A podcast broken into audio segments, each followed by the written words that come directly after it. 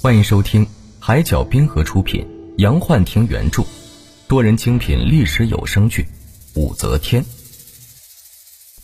第十三集：雪夜桃花，左迁同州。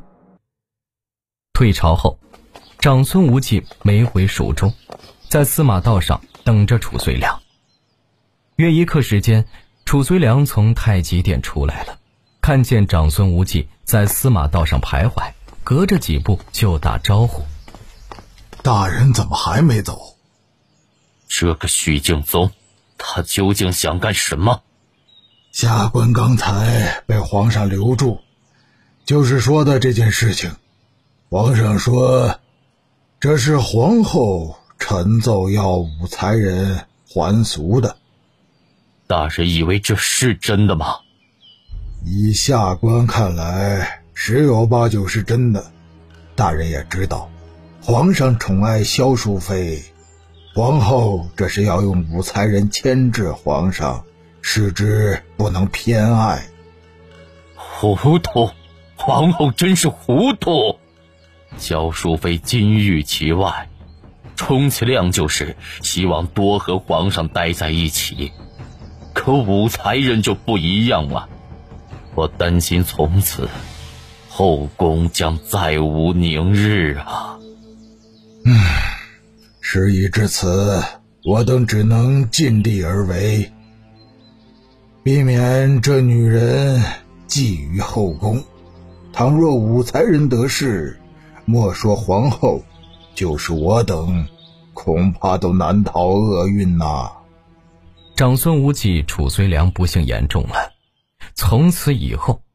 李治时不时的借节令之际去感业寺小住，而且每次都是携皇后同往。太久的期盼，太久的分离，使他们彼此都有了一种交渴。每一次都没有太多的语言，肢体的交织就是最美妙的篇章。妩媚的风情万种，让李治的情感每次都能迅速进入高潮。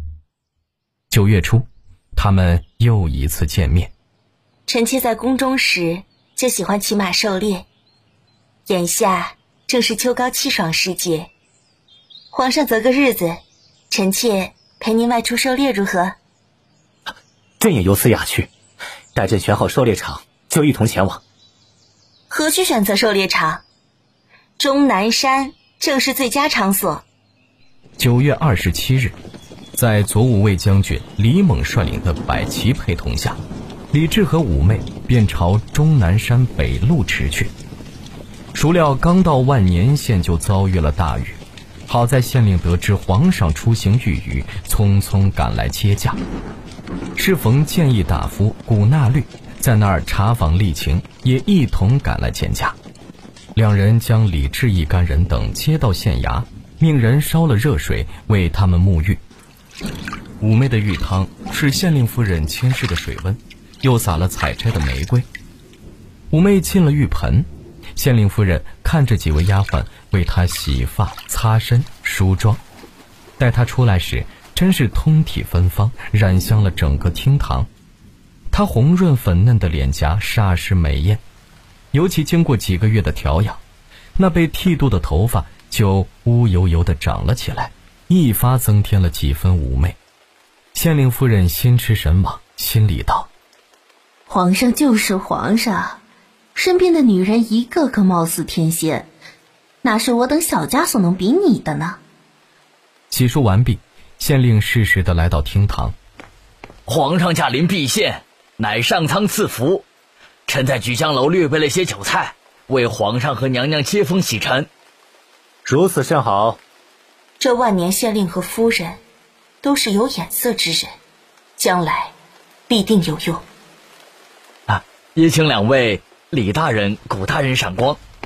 大家簇拥着李治来到菊香楼，店家早已将菜肴备好。酒过三巡，只见店小二端上来一盘菜肴，其细丝白如玉，汤汁也洁白如乳，旁边一朵雕刻牡丹栩栩如生。李治夹一筷子入口，果然爽滑细嫩。你也尝尝，此菜做的。可谓色香味俱佳。嗯，如此佳肴，本宫是第一次见到，不知叫何菜名？店家，这菜唤作何名啊？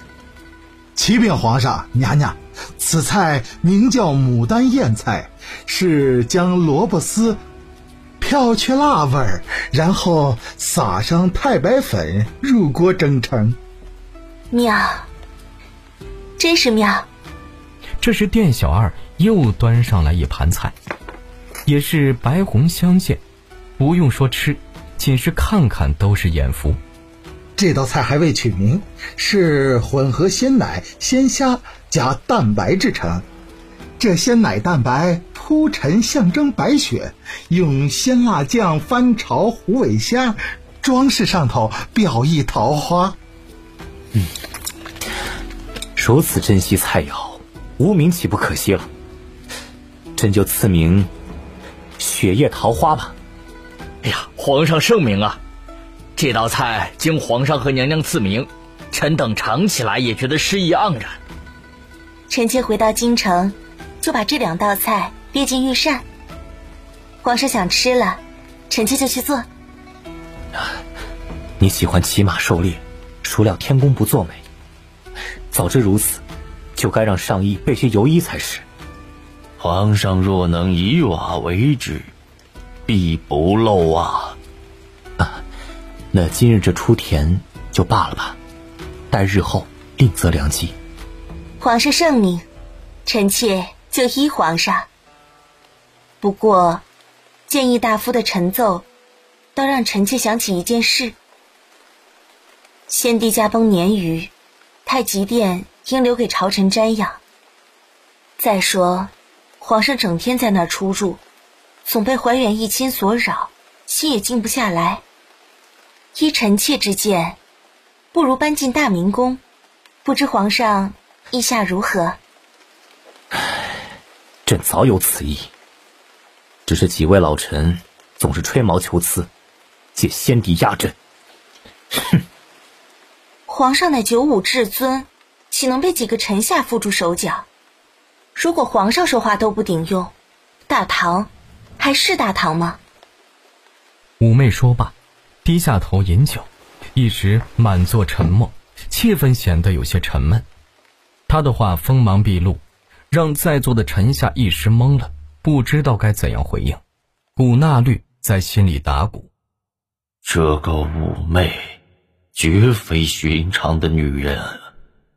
李治一回京就遇到一件十分棘手的事情，许敬宗和中书侍郎韦思谦联名弹劾褚遂良，其罪名是议价购买中书省一羽人之地，有藐视朝廷、以权谋私、以上凌下之嫌。许敬宗素与褚遂良不和，这是朝野尽知的事儿，而韦思谦作为中书省仅次于中书令的要员。举报弹劾，足见其确有其事。奏章谏言将褚遂良发大理寺审理，这让李治有些为难。褚遂良是父皇临终托付的辅政大臣之一，而且当年在立朕还是太子时功绩卓著，现在要朕亲手将他送往监狱，这……可李治并不清楚，这个韦思谦早年以进士入宫，多年无缘擢升。后来太宗年间的吏部尚书高继甫看了他的履历，本官在吏部任职，职责是为朝廷选官，如此人才，岂能以小疵而弃大德呀？就这样，高继甫举荐他做了监察御史。太宗晚年。他又擢拔中书侍郎，然而他到任不久，就与褚遂良屡生举语。褚遂良率直耿亮，批评属下向来不讲情面，常常弄得韦思谦下不了台。积旧成怨，当他得知皇上因武才人还俗一事贬斥他后，就觉得机会来了。恰在这时，蜀中一羽人找到他，埋怨中书令世持位高爵显。在购买他的原地时压抑价格，韦思谦立即去了许敬宗府上，商量两人联名上书弹劾他。韦大人，机会来了。呃，下官愚钝，还请大人明示。真是个老滑头啊！一家一地，素为朝廷禁止，身为宰辅，以身试法。我等弹劾，亦是为了整顿纲纪，严肃律令。那大人觉得胜算几何呀？只要奏章递上去，朝野知道了这件事，皇上就不能坐视不理。至少他这个中书令是坐不稳了。果然，李治处在进退维谷之中，他犹豫再三，还是决定不在朝会上处理此案。遂在早朝后，将长孙无忌。大理寺少卿张瑞策、许敬宗、韦思谦召到两仪殿询问。哼，魏卫清中书侍郎弹劾中书令无视律令，以强凌弱，议价孤地。众卿以为，该如何处置？依臣之见，时移土地，只要双方自愿，应视为无罪。微臣以为，张大人所言甚是。褚遂良纵然有错，也不至于触犯律令，恳请皇上开恩。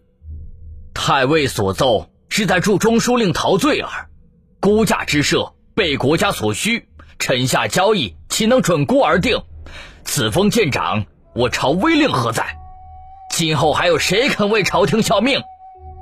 据臣所知，韦大人公办事常有错谬，中书令多所指责。故而挟嫌报复，请皇上明察。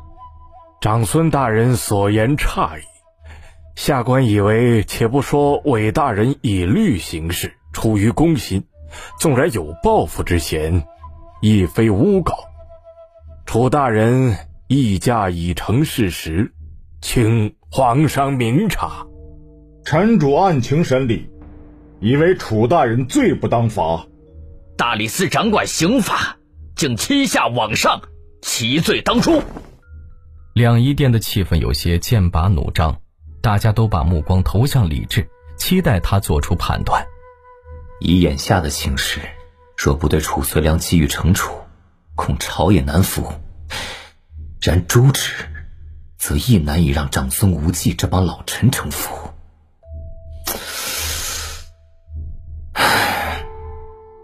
于是他走下龙岸。在大臣间走了一圈，回到案头时，心里已有了主意。诸爱卿，褚遂良无视律令，溢价孤地，其罪不轻。